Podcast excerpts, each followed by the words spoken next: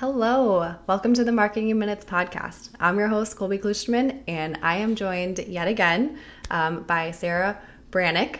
She is the um, head of demand generation and field marketing at Hunters. We're so happy to have you back here for this Wednesday episode. How are you doing today? Doing great, Colby. Glad to be here. Uh, you're based out of London, so it's a little later in the day for you. It's still early morning for me, but um, I'm glad we made it work. Uh, I first came across Sarah at the Inbound 2022 conference in Boston. She had a great talk there. Um, she has since talked at many other conferences. I know you mentioned you do a lot of podcasts.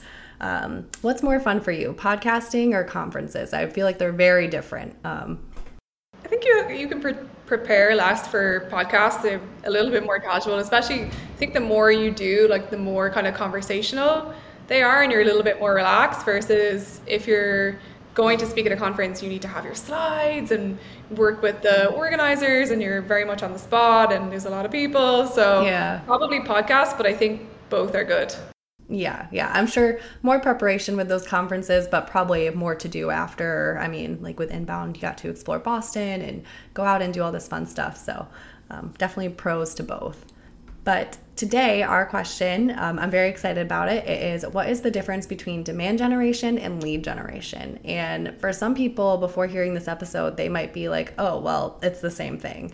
Or they could be aware of demand generation, but they don't really know the differences. So I really would love to dive deep onto this one specific question. And let's just start with this. How how does demand generation differ from lead generation?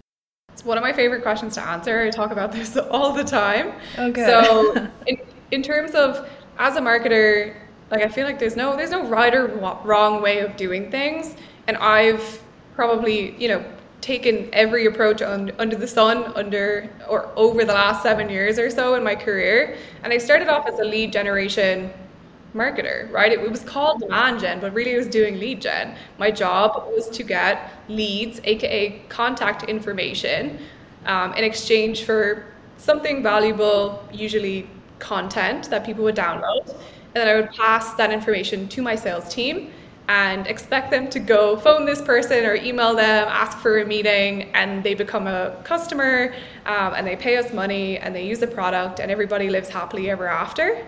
Yep. The problem with that is marketing teams get so focused on collecting content information or contact information, I, sh- I should say, and designing clickbaity content. And when the sales team goes to call on these people, they're usually not interested, right? Because we, as the vendor, as the salesperson, as the marketer, we're pushing our agenda on the prospect or the potential buyer. We're telling them, hey, we want you to buy our product. Versus a demand gen strategy talks about building awareness for your brand in the market, talking about the pain points, creating content that makes people want to evaluate your product. You know, it's their agenda. They feel that they want to come to you and evaluate your product and become your customer. So I think it's very much a mindset shift and it's instead of lead generation which is high volume low conversion the goal of demand generation is to be low volume high quality and high conversion mm-hmm. i feel like i yeah that mindset shift i feel like that's tough. So my next question would be which of these should you have your sales team prioritize? And maybe it's not a question of which because just get from that answer i gather well you should probably focus on demand generation.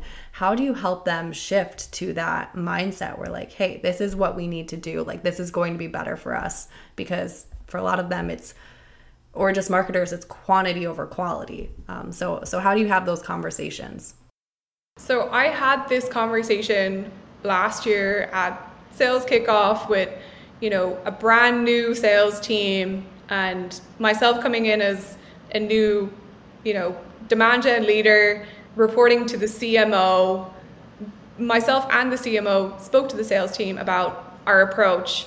And really with the sales team, you know, I ask people, I'm like, how how many of you have been on meetings with prospects or potential buyers who have zero interest in your product? They have zero intent to buy They're there because they've been called on by an SDR many times. You know, we, we all know really talented, persistent SDRs whose job is to book a meeting.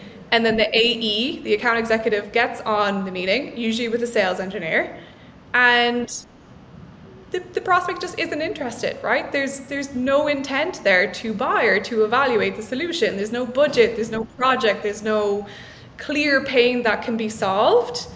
And that's worse than not having a meeting at all because it's a waste of how many people's time, right? Yeah. So I, I kind of ask people, you know, how many of you have been on calls like this where you've wasted your time?